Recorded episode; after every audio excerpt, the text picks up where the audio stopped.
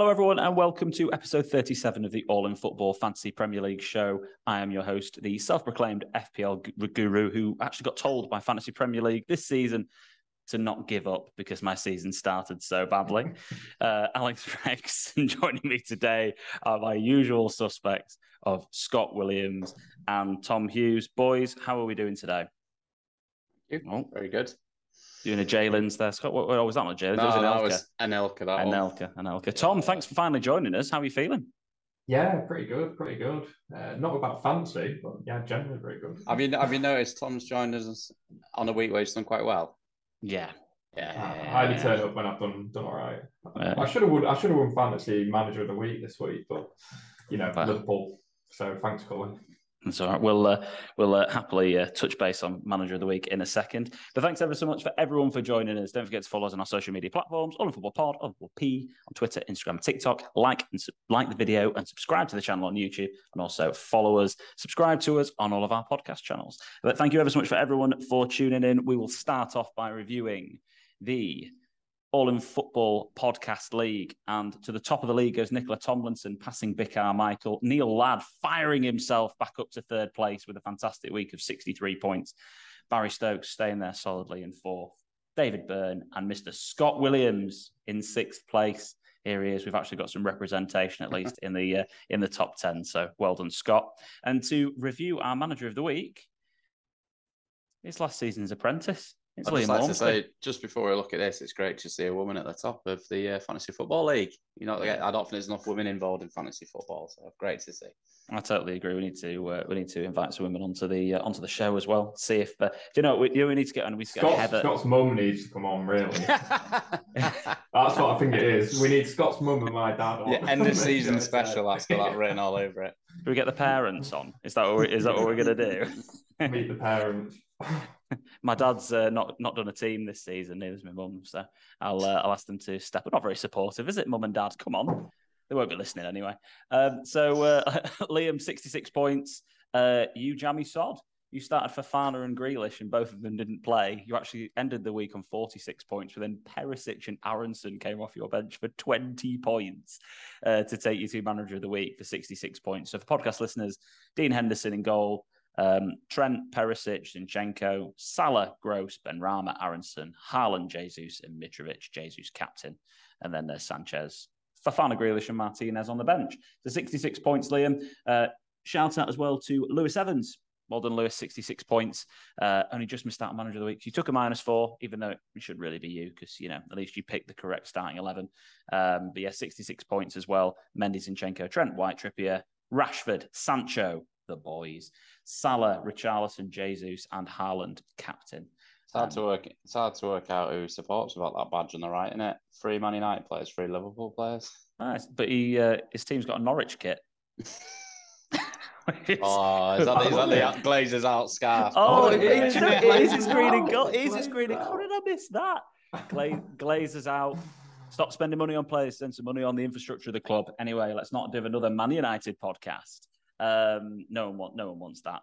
So this week uh, we're going to be reviewing the next three game weeks, game weeks four, five, and six. Because if we have a look at uh, the, the, the, the, the fixtures coming moving forward, um, we can see that there is a midweek after this one. There's game week four, which kicks off uh, this Saturday, and there's the first set of midweek fixtures, and then there is uh, some other fixtures the weekend after. But uh, all of us are away that weekend, aren't we? Pretending we know how to play cards. So uh, we're going to be uh, we're going to be missing that one. So when we'll be back is the midweek between game week six and seven, which is the first Champions League games of the season. So from now moving forward, um, if we include an international break as a, as a midweek fixture, um, all of the teams who are involved in Europe have midweek games up until game week 15. Did they did they play in the third round of the League Cup the, teams the which are in Europe. Yeah, the European ones do. Yeah, the other ones are coming second round, haven't they? Yeah, the other Prem teams come in second round. Yeah. So um, all of the European teams uh, have a midweek fixture every week now up until the World Cup. So we didn't really see much rotation um, for the likes of Liverpool, even though they should have done some rotation, really. Uh, Manchester City and other teams like that, we haven't really seen much rotation from those guys so far, um, but we're, we're probably going to see that to start being stepped up so far uh, over the next few weeks. So let's have a look at who has the best fixtures up until game week eight, which is the next international break. Sorry, go on, Tom. Before you move on, how weird is that? Because you got because of the way everything falls with the World Cup, you've got the third round of the EFL Cup, one game week, and then the fourth round of the EFL Cup. Mm. Just random. Normally, you'd have a big space between them. It's just funny how this is all going to work with World Cup. Carry on. I it. think it's usually two weeks between rounds at the beginning, isn't it? Is it? I thought it was longer than that. But... Not the early rounds. They seem, early rounds seem to rattle. Yeah, they you seem to try and get them in because don't forget the final for the League Cup is February, isn't it? Mm. Certainly is. I'm not. I'm um, not. I'm not caring about the League Cup. My team's not in it this year. So. Well, it's. Uh, we won't talk about Scunny, will we, Scott? Not this. Uh, not this week. Not this, uh, not this year. um, so to review, who has the best fixtures? from game weeks four, five, six, seven, and eight. So we had a look at this last week anyway, and we had some uh, some insight into teams like Brighton, Brentford, um, Arsenal, Liverpool, um, Man City, and Chelsea. But I wanted to get your take, Tom, on this season's highest performing FPL player, which is Rodrigo, and he is the most transferred player in this week. And after the Brighton away game, which is a tough game on paper. They've only conceded one goal this season. They've actually got the best defense in the league this season. Um, it seems like a tough game to bring Rodrigo in for. But what's your take on Leeds, the options within Leeds, and of course, Rodrigo himself? Yeah, I mean, to be fair, Scott will verify this. Before the season started, the one player I said I was thinking about and I didn't actually end up bringing in was Rodrigo. Um, you mentioned it on the podcast. Scott, mentioned it on the first episode of the podcast, yeah, to be fair, Tom. So Scott got him in on draft, I think, but I just what Marsh did at the end of last season can't judge anything that happened at the end of the season with Leeds, but Rodrigo went into the leadership group, you know, starting to look a bit more positive, and he wasn't having to do as much kind of dropping back uh, as he was under Bielsa. So if there was going to be one player I would have picked out to start season to do better than last year, was Rodrigo. I didn't think he was going to do quite this this well. I mean, I'm buzzing. Obviously, he's been great. Uh, can he carry it on? I don't know. I think, do you know what? He's looked pretty good. He looked really, really good against Chelsea. Um, I know Tuchel seemed to think that that was all their errors, but I think Leeds were actually really good in that game, and Rodrigo was a big part of that. He was leading from the front, you know, getting back, making challenges in his own half. He was just everywhere, but he also is showing, you know, that finish for the header was brilliant. You know, getting into the box for the Harrison assists, you know, that's really positive, positive things. And Bamford continues to have injury issues. Gelhardt continues to pick up little knocks. He's going to play a lot, so as an option I like. And like I say, the fixture's really good. Brighton away, okay, that's a tough fixture, but also if someone's going to score, it's likely to be him at the moment. So it's not a bad shout. Outside of him, Harrison looks really good. He started to pick up points again. Um, and Aaronson, I absolutely love. He's involved in everything we do going forward. So, and he's a cheaper option than both those two mentioned. So, I would say the big difference, Jim, when we sat on the podcast last week talking about Rodrigo, and this week was it looked like a different beast this week. So as we mentioned previously, I did go to the first game, um, saw the highlights of the second game, and then watched the Chelsea game on TV. Um, his goals up until the Chelsea game, I think we can all agree with you know a couple of tap ins and a couple of sticky ones. Gave him the armband, didn't they, against Chelsea? He looked like a different animal. He had confidence. He was leading from the front. Like Tom said, his goal was amazing. He could have had another one, but got the assist. I last week we were saying I would not have brought him in. Now for me, yeah, he's, he's looking like a right option now just because of, of his performance. Not so much his stats, just because of his performance against Chelsea. And taking the bias out of it, if I think of last year, if you didn't get, if you don't get on these players, because Rodrigo's not going to run all, all season. Let's be honest, you know, he's not going to last all season, unlikely. You have to get on the players while they're hot. Last year it was Benrahma and Antonio. I know Scott will hate me bringing that up, but it was. If you jumped on them early, you got, you know, you have to sometimes just latch on to these players at these teams that are in form. So I don't think you can go wrong going for a Rodrigo or a Harrison while we've got this good run because it's not going to continue. Uh, that's for sure. What I'll, I'll, I'll, ask about, and if I can find the right screen to get back to, um, is Harrison six million and Rodrigo six point three million.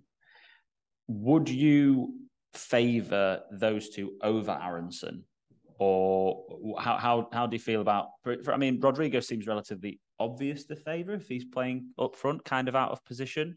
Mm-hmm. But in terms of the Harrison and Aaronson, if you were to have to choose between the two of them, there's 0.5 of a difference, both of which are still pretty strong differentials in FPL at 1.4% and 2.8% owned Aaronson, Harrison. Uh, in that order, who would you go for? So hard. I think when you're getting into this range of player, it really depends on your budget. I think if they were both the same price, Harrison, because yeah. he just uh, Aaronson's almost like that that pass before the pass. You know, he's spinning in the middle of the park and playing into Harrison, playing into Rodrigo. That's kind of the way that I see that system working. That being said, Aaronson should have had the goal against Wolves. I can't believe they didn't give him that. And he's constantly in and around the box. You know, Rodrigo had a shot against Chelsea, which he could have played across to Aaronson. He was in the middle of the middle of the box and could have finished it. I think it's quite a difficult call. Um, I think if you're just looking players against them and take the prices out of it for now, I'd probably say Harrison. Okay. It's a bit of a uh, it's a bit of an old school winger, isn't he? Harrison, uh, Harrison just really just hugs that touchline and just always looking to get that crossing, um, which is quite good to see. So, is I think you know, Rodrigo and whoever's in the box are always going to be sniffing in those chances. Mm-hmm. Um, I would also be leaning on Harrison. I think. Yeah, both on set pieces. You can see here, we're just flicking through the statistics. Their expected points for Harrison is higher. He's obviously got pedigree in FPL. Last season, not so good, but 160 points the season before when he had a good season. Um, so he has got the the pedigree, but he's returned in every game this season. So has Rodrigo. Uh, and then when you have a look, uh, you know, he's on the corners and free kicks. Aaronson just seems to be on corners. Uh, and I was just trying to have a look at, at, at passing in the in the final third. Um, Harrison's got the most amount of passes within the final third as well. So, I mean, Aaronson's not that far behind him. But well, just for talking about that in our Leeds group, somebody put in our chat today that Jack Harrison has the most assists and most chances created in the Premier League so far this year. So that, right? that, almost makes it a, an obvious choice in that yeah, sense. I think, I think coming into the last game, first two uh, nine nine chances is created in the first two games. I know that would follow Chelsea because I put it on the stats before he the game. He should have had an assist for Bamford, hundred percent. Bamford should have headed that down. That's another assist in his locker. So he is definitely in and around it um, at the moment. Yeah, there's only only De Bruyne apparently has created more big chances. That's that was the the one I was I was looking at as well before. Um, so when you look at Leeds, mm-hmm. what I was what I was getting at as well, Tom. Sorry, I kind of cut off cut you off there. Sorry? What I was getting at before is that yeah, Brighton's a tough game, but a lot of people here will be looking at a potential wildcard game week eight, and if you're looking for budget players to get in your team, um, then Everton at home, fantastic fixture, one of the best fixtures you can have on the calendar. Brentford away, yeah, Brentford are very hit and miss and they will be all season. You know, by by the looks of it, they don't look like the the relegation threatened team that we potentially thought they would be, but they're very hit and miss. They concede goals. Yeah, from Man United. Moving on. What one off game, of course. Uh, you're only as good as your last result. Uh, and then uh, and Forest at home, so they've got two of the two of the best fixtures possible in the next three matches after this Brighton game. So. I'm personally, I'm not rushing to get a Leeds player in this week. Um, I, you know, if it works out that way, then I, I might do.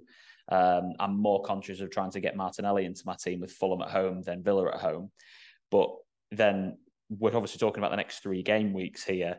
I'll absolutely be looking to get someone like a Rodrigo or a Harrison or an uh, Aaronson. Very hard to say back to back when you've had two hours sleep. They, they are uh, th- those are the sort of players I'll be looking to get in because they're good differentials. Um, and yes, that's what I'd, I'd, say moving moving forward. So uh, nice bit of Leeds chat, Tom, to start off with. You, you, you should should enjoy that, and I'll show the Premier League table oh, after as well. Um, third third in the league, and what we I think again what we're going to find moving forward with the with the fixtures during this whole podcast. Uh, and YouTube show is that the teams towards the top of the league actually have the best fixtures moving forward as well. So there's there's so many options with form and fixture at the moment. Arsenal, obviously, the only team with a 100% record. Um, and if we have a look at the fixtures for them moving forward, Fulham and Villa at home the next two games. And if we have a look at the statistics as well for a team, now, again, I'm kind. I'm, I'm. I'm still with you, Scott. I've basically seen every Arsenal game so far this season, and I cannot believe they have the lowest expected goals conceded in the league. I, I, I kind of can't really believe that. Um, the eye test definitely doesn't tell me that, but at the same time, got to look at the statistics. Um, they are their expected goals conceded is 2.1 over the first three games of the season. That's ahead of Spurs at 2.6, Brighton, and then Man City at 2.8. Man City's took a battering against Newcastle. Hmm. Um, and then Leeds at 3.5. Are you surprised to see that? So I'm not, I'm not the last thing on Leeds because we talked about Leeds a lot already, Tom. But last, are you I um, must be surprised to see that you've you've got statistically the fifth best defense in the league. You were just talking about eye test. I think when I watch Leeds live, I'm so nervy because we don't play with a width anymore. So it does allow pressure in certain areas. You know, it's very easy for teams to switch play. But I was just thinking when you're talking about Arsenal, does it feel like that they should have, you know, they should have higher expected goals conceded because sometimes teams, you know, feel like they're getting quite high at the pitch or in certain areas, and sometimes that's just part of the plan is to let them press in certain areas and let them attack in certain areas, and actually don't mind them having the ball in those areas as long as you can control it. So, you know, for Leeds, yeah, I can't believe ours is fifth bottom. You know, it doesn't feel like that. Um, but um, yeah, I think sometimes it can be deceiving watching watching the games, and it can feel like there's a lot of pressure being applied to a team. But what kind of pressure is it? Where is it? Is it really goal threatening, or does it just feel like heavy pressure? Are they having lots of long shots? Are they being forced into shots from distance or crosses into just kind of areas rather than specific chances being created? Yeah, no, no, I think it's a it's it's, it's a really good point. Um, and it leads me into one of the topics of discussion that I wanted to have on the podcast, and it's a big one that everyone is having across the board at this very moment in time. Um, and let me really heavily overuse a phrase here, but um, is big at the back dead? Yes. I got I got one point from my four. I've got Ederson, Cancelo, Trent, and Robbo, and I got what one point two, one or two points, two points, one from Ederson, one from Robbo, nil from Cancelo, and nil from Trent. That is what 27, 26, 27 million of my budget wrapped up on two points. And it's not like it's just one week where they've done that. That's the third week where I've got basically no points from those lots. So, well, Liverpool so far this season, obviously, they're the ones where most people have big at the back. Um, and so far this season, they've conceded what two goals to Fulham, one to Palace, and then two to Man United. Um, and if we have a look at, at their statistics as a team, their expected goals conceded is in the bottom half of the table. Their expected goals conceded is five so far this season, and they've conceded five. So the statistics don't lie, the number doesn't lie. They're performing to their expected stats in terms of conceding goals. So if they're conceding uh, basically nearly two goals per game, then absolutely, I can I completely agree. I think that you know the the, the their value is the value isn't there. The big question is with those two is that their next fixture is a very tasty Bournemouth at home. Now, don't get me wrong, Newcastle. That's that seems like a t- much tougher game now. You know they're obviously looking pretty good. Everton's a derby. You never know what's going to happen in a derby. But do you transfer out the big Liverpool, big hitting Liverpool defenders before they play Bournemouth at home? Scott, what do you think? I think you're going to have to expect a response, surely, from that Liverpool uh, team after what happened on Monday night. So, and again, like you say, we're potentially the easiest fixture on paper at the moment. Yeah, the XG. Sorry, just for I've, I've put that for the YouTube watchers. Sorry, Scott. For for podcast listeners, um, in terms of expected goals scored, Bournemouth are by far the worst in the league. One point two seven expected goals over three games. They've only scored two goals, and Leicester are next at one point eight nine. Those are the only two teams who have expected to score less than two goals so far this season. Sorry, Scott. Carry on. Yeah, um, I mean the reason, let's be honest, the reason we have these players in not so much for the clean sheets, it's more for their attack and returns, which have absolutely been few and far between. But then you look at Bournemouth, goals conceded to seven, seven goals. They are leaky, they are conceding goals. From a Bournemouth perspective, they got that first win, and then the next three games have just been a bonus. They get anything out of them, brilliant. So I feel like they're not playing with that pressure that they might have done if they didn't pick up three points in that first game against Villa. Um, so I would fully expect a reaction from Liverpool. I wouldn't be taking Trent out. I'll be giving him one more week. Um, I think a lot of people do that. If Liverpool don't perform, I expect a massive selling of Trent next week. When, like you say, they've got Newcastle, then Everton, you know, in a derby game. I I am going to give Trent one more week, but I am a one Liverpool defensive asset owner. Yeah. If I'm in, I know for Tom, you've got Liverpool, uh, Robbo, and Trent. Have you, Alex, as well? Or no, just got Trent. Just if got I'm, Trent. If I'm sat there in Tom's position right now, I would probably be potentially looking at getting rid of one of those Liverpool assets. Okay, fine. Um, fine. Uh, well, I mean, Tom, I agree with I agree with everything Scott's just said.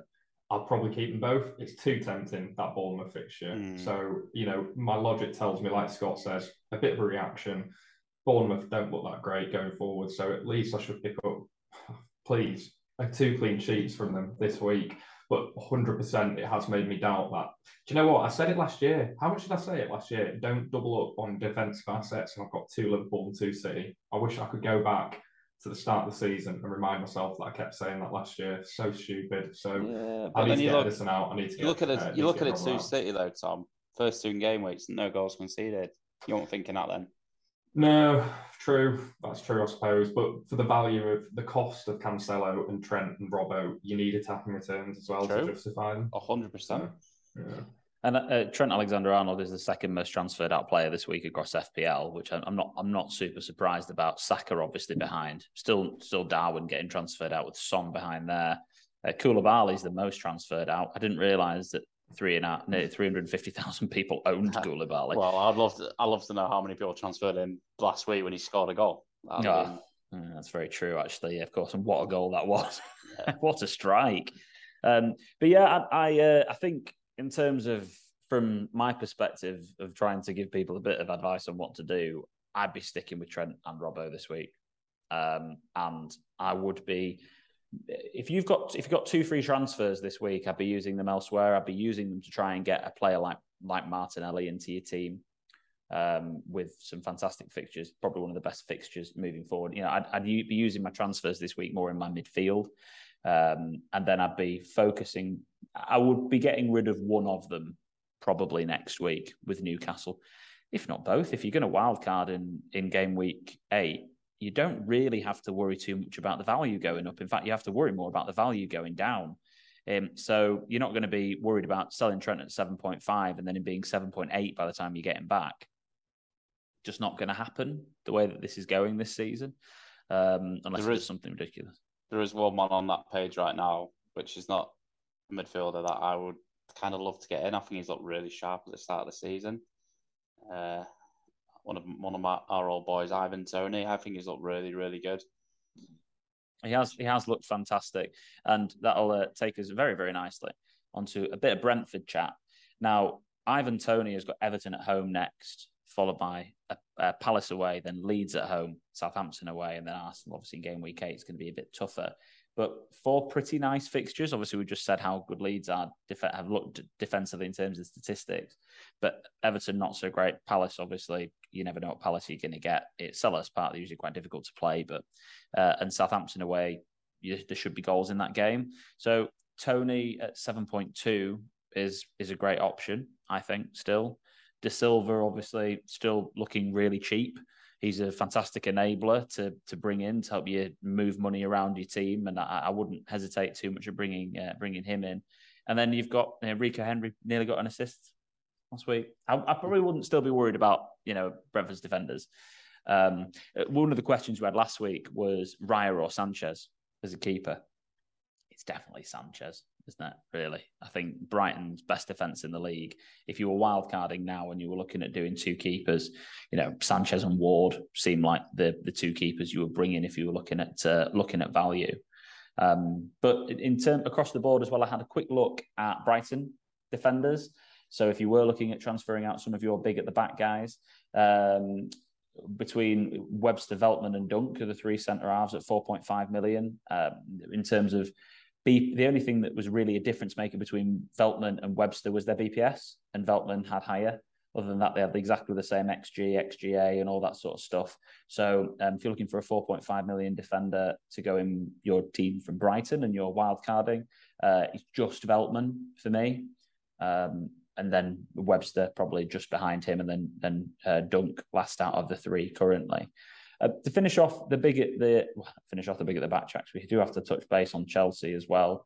Um, City defenders. So one of the decisions I've got this week, I'm going to put my put my team up just because it's uh, just to give a bit of context on here. Where am I? Really far down. Oh, wow, keep going. Don't give up, pal. Don't give up. Game week rank out of nine and a half million, seven million. Good start. I do a podcast on this and tell people what I think they should do. Uh, it, I have a decision really this week if I want to reshape my team between transferring out one of my big, well, I have to decide between transferring out one of my big hitters. One of the things I can do is transfer out Cancelo and downgrade him to Walker, and then I can afford to get Zinchenko, Martinelli, and, and Rodrigo in, um, and that'd be a minus. I've got two free transfers this week. If you were in my shoes, lads, would you look to maybe downgrade Cancelo to someone like Walker, or would you look to be holding on to these guys and trying to figure out another way of getting getting a player like Martinelli into the team. What are your thoughts? Mm, tricky one. I think if you really want a player, and you know, like Tom said earlier, players go through patches of form throughout the season. Martinelli's looked really, really good. We've said it on previous pods. Everything's coming down that left hand side with him and uh, Zinchenko. Yeah, potentially. I mean, James Justin looks disgusting in your team right now. Yeah. He's got five points, but I don't really think Bailey looks uh, Bailey looks too good. Neto, I've got him in myself not doing anything. So if yeah, was, little... if the minus eight was coming, it would be Bailey, Neto, Justin, and Cancelo or Trent. So it'd probably be out for a Walker, maybe someone, and and it was in Walker, Zinchenko, Martinelli, and Rodrigo. Yeah, Zinchenko, you were warding us off him, so. I'm still not sure if I'd go for him though. He's got smiling because he, he had him in and he was buzzing when he returned after you told him not to put him in. I think with Zinchenko, and I did um, some analysis on it as well. Um, his defensively last game, it was brilliant. It was he, he looked really, really composed and assured. Um, I think if you're looking at it as well, it's like when are you thinking about wildcarding? So probably, probably game week eight. I'd have thought at the moment. Yeah, so I mean, sort your team out for four game weeks. Um, yeah, I, I don't mind it at all like like Tom says, you've got to get on the players when they're hot at the beginning. Now should be sort of catching up anyway. I don't mind a minus eight really, it's especially at this part of the season when you know you can you've still got plenty of points to play with, haven't you? Yeah, definitely. Yeah, my only thing looking at yours is because you've obviously gone for the triple hitters of Salah, KDB, and Haaland. Not particularly in love with that personally because I think that that's tying up a lot of funds which you could upgrade either the defenders or midfielders with. So is it time to make a choice on Salah or De Bruyne? Uh, well, yeah, this is the thing, isn't it? And it, it'd be De Bruyne for me. I think he looks fantastic this season. I think he's, I, I think he stands a chance of being the top scorer in FPL player. player. Um, uh, he's already second, I think, in terms of points. I'll obviously double check that if I was going to get rid of between Salah or De Bruyne, I'd get rid of Salah, but I, I don't want to get rid of either of them before Bournemouth. Um, if I was going to get, if I was going to do the, the the minus eight move, it would be downgrading Cancelo to Walker because I still want a piece of that City defense, um, and then I'd, I'd, have a look at it from there. And I, and it, it, I'm not too, I'm not too precious about it, but it's uh, I do need to start making a few changes um, because yeah, team's not looking great, is it? Let's be honest. Uh, let's have a look at our podcast team let's do that because I do think this is something that we need to uh, to, to, take a look at. Our overall rank is 5.9 million in the world. Well, what um, did we say at the start of the season? Just for anyone listening or watching, we did purposely go slightly different with this, just to have a bit of fun with it, and that was a huge mistake because uh, it's gone terribly. There's a reason that you don't go different. yeah, there, there is at the beginning of a season. Look, you know, at the end of the day, if you are playing for for the, for the sake of your overall rank at the end of the year, then you you, you do go for the template to start with, um, roll with the crowd, and then go from there. But if you know, try and have a bit of fun with it and be a little bit different, I think looking at our team moving forward, it's probably time to um, say bye to Bowen. Uh, I'd look at obviously bye to to Coufal as well. West Ham look terrible, um, which is a which is a shame and then we can uh, we can make some make some moves from there. Because we've got eight point four wrapped up in Bowen, so um, we uh, we've we've got we've got some options. Yeah, I don't think I look. I'm looking at that. It's not drastic, is it? No. Actually, the foundations of that team are pretty good. You know, Bowen, like you say, probably needs to go. Saka is kind of getting to that point where is it more like you say, is it better having Martinelli, who's a lot cheaper? Um, so yeah, there's some good options there for us. It's very easy as well to do, you know, if you wanted to just do two free transfers or something like that this week, easily done. One of the things I would like to do from from a pod perspective is is to go a little bit different and potentially go for uh, for your boy Scott that you've just mentioned mm. there. Get Toney in, try get three up front, and sort of free up free up point eight somewhere else, and maybe do something. there. well, you can do that by taking Saka down to Rodrigo as an example. Yeah. So, for example, there you go. Do something along those lines uh, and get. A, you don't even have to. Who did I take out for for Veltman? Coufal. So you don't even have to do that for a minus four. You can do Martinelli, mm-hmm. Rodrigo, and Toney, and then we can just reshape our team and, and bench Bailey. So the, the, the, there there are options, and, and everyone's going to be looking at their own teams and thinking, okay, what can I what can I do differently, and what sort of players should I be bringing in to try and, and also differentiate myself if I am if I am catching up and and who are the ones I need to have to not keep falling behind. Players you need to have to not keep falling behind. You know, Martinelli is is is the value pick along with potentially Rodrigo. Again, I wouldn't be it wouldn't be desperate to get him in this week, but I think for the three fixtures after, I probably would. You know, one of, one of those Leeds players.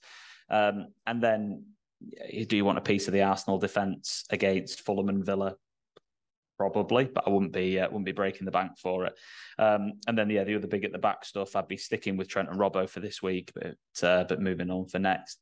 Chelsea are a fun team this season, aren't they? Because um, I, I, mean, like, what are you going to get each week? And if they're going to look linked with Aubameyang, which is uh, an interesting potential signing for them, um, that'd be Havertz out the team. I would uh, would have thought. But Leicester, Southampton, West Ham, Fulham next next four, four very, very good fixtures for Chelsea because they've got four pretty terrible defences that they're coming up against. Anyone from there tempt you? Would you, if you have James, would you stick with him? Would you look to maybe get him in? Any of the uh, Chelsea players looking good for you? I'd keep James personally. He's got he's got the ability to score goals as well, hasn't he? So it's a bit like he's a cheaper version of your Robbos or your Trent. He's probably got similar potential to them at the moment. So if you're holding Trent and Robbo, you're probably holding James, I would think. Yeah, yeah. You know, uh, it's the same. It's the same as um, same as Liverpool. You've been beaten three 0 by one of the relegation favourites at the start of the season. Um, hammered, by the way, nowhere near. Tuchel was absolute chatting cheddar out of that game. Um, you you consider a last minute equaliser to Harry Kane the week before when you dominated that game. You expect expect a reaction next week. Um, so I would be holding James and seeing what's going on. Yeah, quite a fun team. Would would if you know if Aubameyang came in, would you see Havertz then drop back into midfield maybe? Um, I don't think his best position is playing that up. You know that number, that false nine or whatever position he's playing. Um, yeah, quite a fun mm-hmm. team though, like you say. But no one really still jumps out at me. Conor Gallagher didn't look like a footballer at the weekend. Yeah. Weird, isn't it? Because he's such that a good shows, player. It shows what confidence does for a player, though, doesn't it? When you've got a manager that 100% backs you, like he had at Palace, or you go back to Chelsea where you're maybe not feeling 100% like you've got the backing. Not the nicest first game for him to make his first start for Chelsea away at Leeds when Leeds are playing like they are doing with pressing. Didn't get a second on the ball. Didn't even get, you know, players talk about just want to get that first pass, just want to get that first through ball, that first tackle. I think the first time he got the ball, he had three Leeds players around him. lost it. and he honestly, I'm surprised he didn't get hooked at half time. He was awful. But like you say, he's a really good player. I do like Conor Gallagher, but he was awful. I'm looking down that list of players, and genuinely, no one excites me. The only the one one player that does excite me is Cucurella. I think he had, a, he had a big I, chance against us as well. Yeah, he, he, looks like he looks confident, doesn't he? Everything seems to sort of come through him rather than the other side of the pitch. I think it comes through him more than Reece James. Um, I don't see like I don't. Maybe I'm wrong here, but when he was at Brighton, he didn't come across as somebody who was really like you know threatening goals or assists at the same level as a Reece James does. So I get I get what you're saying. A lot seem to go for him, but actually James just always looks. It's like eye test piece. James always looks so threatening. Whenever he gets in, you know, he had a shot against us, which Meslier had to save. It was very nearly, very nearly crept in the bottom corner. Cucurella had a much easier chance, yeah, which he spooned wide. So, but you said that about him last. Split. You said about him last year at Brighton. We're talking about a Brighton team that you yeah, know yeah, created about a million chances but couldn't score. Yeah, I know, I know, and but I suppose so. Yeah, if Chelsea got an Aubameyang would it increase Cucurella's? I think it increase Cucurella and James's potential. It always does when you get those attacking players. So oh, it's nice when you get backed up by stats, isn't it? Go on, Alex.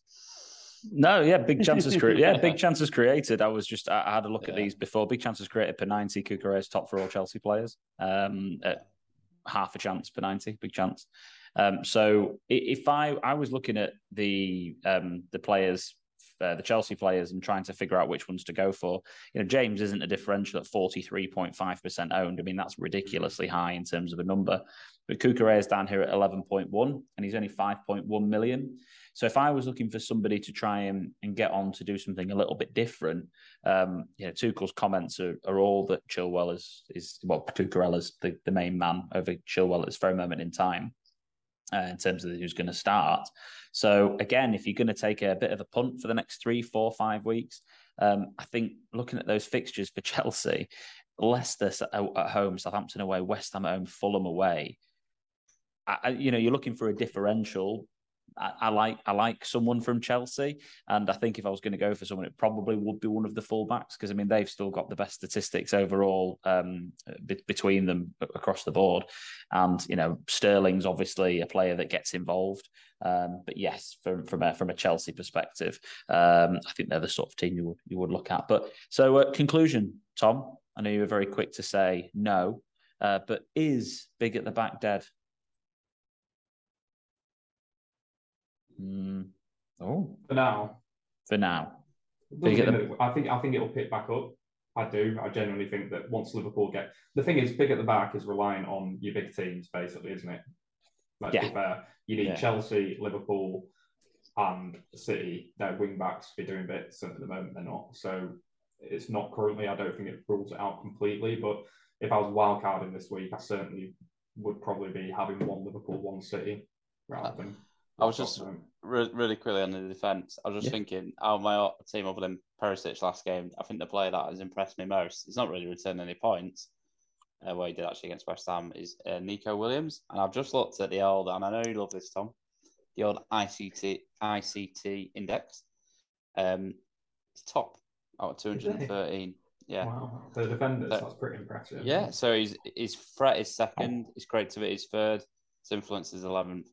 So if you ever, all I've ever seen, hands are up, that all I've ever seen is one new not Forest game. It's always bombing up there. He takes free kicks, he takes corners. He's got an unbelievable weapon of a shot. He nearly scored the other, was it last game week? So yeah, obviously no one's getting him out for four million. People have got him in, so that's just a nice one just to have in, throw him in. A couple of hard fixtures for us have got coming up, but Bournemouth home, Leeds away, Fulham home. It's nice little run if you want to slide one in there. No, I agree. And if you were looking at um, wildcarding, a lot of people will be looking at wildcarding now mm. who are chasing it. Be there'll be, I think, a lot of wildcards used over the next couple of weeks. Neco Williams, obviously Ward at four millions, easy to put him. Williams at 4.1, I think he is now. If you really wanted to just go for a back three, someone like Patterson, you can put in at 4 million as well if you wanted to go cheap. Um, and then De Silva's a great option in terms of cheap midfielders. Uh, Pereira's still playing. You know, he's, he's still returning. He's getting a couple of an assists at 4.5 as well to, to build up your, your cheap midfielders.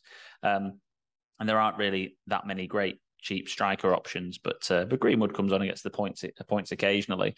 It could be it could be time and for what we might do at the pod team, and we might end up going three up front, and you'd have never ever done that last season. So, um, yeah, exciting times. So uh, let's review the fixtures coming up for the next three game weeks and talk about the deadlines and captains uh, to finish off for the week.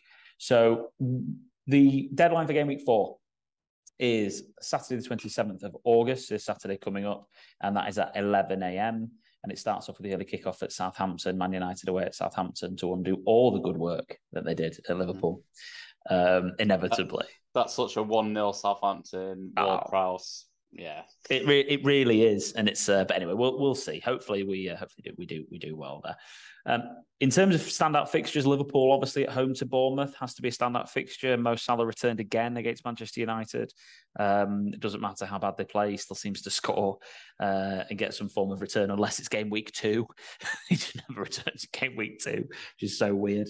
Um, but Bournemouth at home probably the best fixture. Man City at home to Palace. Um, Palace love playing at the Etihad, um, so we'll we'll see what happens there. But again, a really good fixture. I think your your captain's going to come from one of those two games, unless you want to go for a, a Spurs away to Forest if you've got Kane or Son. Um, lads, your thoughts on on on captains? Is this a Salah versus De Bruyne Haaland job for you? I mean, Jesus at home Oh, to Fulham. oh, Jesus Not at Fulham. Hands up, yeah. Jesus at home to Fulham as well. Um, so yeah, what what what what are your thoughts? It's, I think it's I think it seems fairly even. I think it seems fairly even between Salah and Jesus to me with, with that. I, I, mean, De Bruyne is still or Haaland are still an option, but um, yeah, I, I also like the fact that Jesus is on Sky, so I can watch it, then that makes That's it more exciting. influence. Uh, it does make it because you know it's sometimes you forget to enjoy fantasy football and watching the games does add to the enjoyment. But uh, Salah at home to Bournemouth, I mean, come on, he's uh, he scored against Man United and, he, and Liverpool look rubbish. So if they can up that performance by fifteen percent, he'll score three against Bournemouth. So it's got to be Salah for me. I'm just going to take the risk on that. Jesus looks amazing, but you get the extra clean sheet points, you get the extra goal points from Salah, so it's probably Salah for me. Weirdly, if Man City had won, say, 2 0 against Newcastle, I'd be saying, uh, yeah, definitely Salah. But City always come back with a 5 0 win when they slip up. And I know Palace is the bogey team, absolutely is. But I mean, it's definitely Salah. But I can see like Liverpool winning that 3 0, Man City winning that 5 0. And you know, you're never going anywhere near Spurs away at Forest. Yeah, Absolutely not. That's a Yeah. tough fixture for anyone. Forest started well as well. Yeah, and they have- they all have, many haven't they, goals the in the throw-in games, team, really. it, so, Yeah. I uh, yeah, I, I think it'll be a Salah captaincy for me, even though would like depends if, if I'm gonna if I'm if I'm about to watch the game on the Saturday, I might put Jesus just because it's exciting. One of the other things about that is that the attacking returns seem to be spread more at Arsenal than they do at, at Liverpool, probably because they've had more. But they um, if if someone's gonna score for Liverpool, it's probably gonna be Salah. It feels like. Whereas Bearing in mind Nunez is out as well. yeah, so whereas it's probably like going to come from Diaz or Salah. Arsenal, it feels like you know it could be Martinelli, it could be Odegaard, who decided to just you know be the best performing player in the in the game last week, um, and uh, and it could be Jesus. It- I think it could be a number of players. Um, you never know. Saka might actually get some returns. Bless him. It's not that he's not played well. It's just the way that Arsenal seem to set up and where they seem to attack. Uh, so yes, I think I agree. I think we're pretty pretty uh, pretty confirmed that we're going to go for Salah that game week. Game week five deadline Tuesday. Remember, it's a your first Tuesday deadline of the season at six o'clock for the seven thirty kickoffs of BT Sport televised every single game uh, that week. So uh, standout fixtures. Let's make sure I don't miss any this Hmm. time. Where's your cherries, boy? Go on, sorry, Alex. Go on. I Um, know what Scott. I bet I'll let Scott think say what he thinks I'm thinking once you've said this, Alex. Okay. Uh, the the um, the standout fixture has to be Man City at home uh, against Nottingham Forest. Uh, then, of course, you've got Liverpool, but they are playing Newcastle, so that's a tougher game. Arsenal, they are playing Villa, which is probably an easier game than um, Liverpool against Newcastle. Uh, there'll be plenty of goals in Leicester Man United, I can imagine. And uh, Leeds playing Everton at home under the lights at Elland Road, and Tom Hughes will be there. You're going to be ah. watching the game. You're going to be in the stand. Is it time So for you we to have a lot. We have a lot of Leeds fans, a lot of a lot of Leeds fans in our group and in the podcast league. A lot of Leeds fans, a lot of Leeds fans that were absolutely crap on Everton and crap on Lampard. Let's see your cherries, boys. Let's see them. Let's have a captain there. Your boys are doing well. Who you captaining, Tom? 'Cause I know you've got the cherries. So what are you going to do? You're captaining. Well, go at the moment, I've only got two. I've, brought in Rodrigo this week against Alex's advice, but I did it straight away because I wanted to get ahead of the price rise because it's gone up again. Um, yeah, I, I, do you know what? That game week, I don't like Liverpool at home to Newcastle at all. don't really love that unless Liverpool just suddenly go back to their normal selves against their Bournemouth, which they could do, but don't love that one. City, that's pretty tempting, isn't it? At home to Forest. I know Forest have been all right, but it's Man City. Totally different beast. I like Man City and Arsenal that week. If I was going to captain at Leeds, it'd probably be Rodrigo or Harrison, but do I have the guts to do that? I just don't know. I don't know. For everyone who isn't a Leeds fan, it's basically between sort of Jesus or KDB Haaland, isn't it? Again, whichever one that you've got. Um, I'll I'll be absolutely on a City player that week, and because it's because it's the first midweek of the midweek of the season. This is where, like, then you start to get a bit nervous about the rotation, and it was made pretty clear by Pep that when there's games every three days, Haaland isn't going to start all the time. That was a quote, direct quote from him. Alvarez will get minutes. So, does that scream at me Haaland's first rest? Potentially. Um, so I think if I was going to captain anyone right now, it would be KDB, pending uh, pending the weekend. But uh, but you never know. He might play this week and then get rested at the weekend for the Champions League the midweek after. Uh, it depends because the Champions League draws this week because um, the final qualification games are tonight. Um, we're recording on a Wednesday. So uh, I think the Champions League draw might be on Thursday of this week. So then we'll find usually, out how easy the Friday Friday morning. Oh, yeah, maybe Friday. So we'll find out this week, but before the deadline, um, the deadline for four, five, and six, um, who the first fixture in the Champions League is going to be against. So if the City's first fixture is pretty easy, you know, in terms of the group, then it, it, it might affect rotation. But let's not try and predict predict Pep. But uh, so Tom's captaining Rodrigo. I'll be on KDB, and Scott, you'll be on Haaland. Yeah, I'm petrified now. You said about the rotation thing, but yes, Haaland would be. Uh, and, no, I'm not. No, I'm not going to win fantasy football this year anyway. The way I started, so I might as well have some fun with it. If I'm ever going to captain a Leeds player, that's probably the one, isn't it? How good will it feel for Rodrigo to score twice against Frank Lampard's Everton how, whilst you're there for you to captain him. How good how, will it how feel? How bad will it feel if I've captained him and we lose and I feel responsible for that loss because I am superstitious. So a few oh. things that a few thing a few things that I may as well have fun with it. Listeners, no, he won't. He'll be getting annoyed at all year.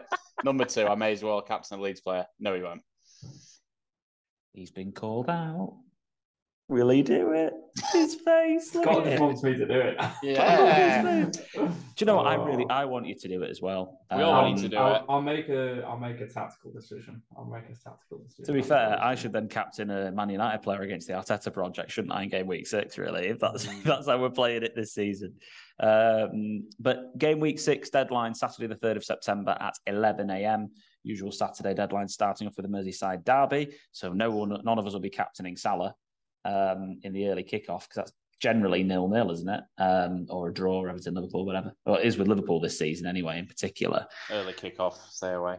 Spurs at home to Fulham, fantastic fixture for Spurs. Then you've got City away at Villa. Um, I like that fixture. I think that's that's something that really stands out to me as as a, as a City captain game on Sky away at Villa, who are very leaky. Um, I do do like the look of that one and then you've got um, the other games like Chelsea at, at West Ham. But uh, yeah, for me, it's probably going to be Spurs against City, and I have no Spurs players at the moment, so it's probably going to be City again for me. Um, uh, lads, your thoughts on on on game? I know it's hard to say because it's game week six, and we've got two of the game weeks before then. But um, thoughts on on this suite of fixtures? Yeah, probably just leave it on Rodrigo, let it ride. Yeah, do it for the rest of the season. Away away at the bees. Yeah, they're leaky though, aren't they? So they are leaky. Um, I, I, think it's an interesting one because, you, like you say, it's a couple of big game weeks yet. Um, do you know what? Do you know what I do like there? Newcastle at home. They've shown that they can score goals. If you got like a, if you got the budget to get a Saint-Maximin or something like that, I know their run initially isn't very good, but after you get past that Wolves Liverpool, it's going to open up a bit for them, isn't it? So Wolves is fine. I mean, if you just if you can if you take it on the chin, let's just say, for example, let's go for let's take this to the World Cup, shall we? Game week sixteen, Newcastle are, are fourth on the fixture ticker from game week after the, after that Liverpool game. Um, the only, I mean, they have got Man United away and Spurs away in that run, um, but they don't face obviously they've already faced Liverpool, but they don't face a City, they don't face an Arsenal, so the the best three teams in the league. So they've got Palace, West Ham, Bournemouth, Fulham, Brentford from game week six to ten. Then it's Man United, who haven't got a great defense. Then Everton, Spurs hard. Then Villa, Southampton, Chelsea. I think what we'll see a lot of people do is after game week six, start to after game week six, after game week five, start to really look at, at, at Newcastle because we'll have even more. I mean, they'll be, they'll be looking at them anyway. I mean, if you want to bring in Trippier this week, I don't think it's a bad move at all. A, a lot of people do that at 5.1. It's something to consider. You know, if you want to bring in, i just I, I wouldn't, I'm unsure about their attackers because you know what it's like with Wilson and his injuries. Um, so Maximin obviously is a midfielder, look, looks looks like a player that can get returns. He always does. He's quite exciting. If I was going to invest in Newcastle, though, it, it would be in Trippier specifically.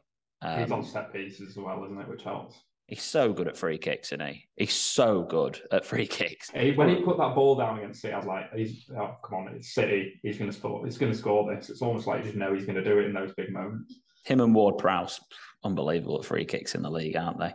Um, but yeah, w- w- you'll have a look at these sort of these sorts of games and fixtures. So um, you know, Bournemouth then become one of the best, have one of the best fixture runs from six to sixteen. Probably wouldn't invest in any of their players, but Palace right up there. I mean, you bought Zaha in last week, Tom, which was pretty inspirational in terms of a pick, considering he got two returns.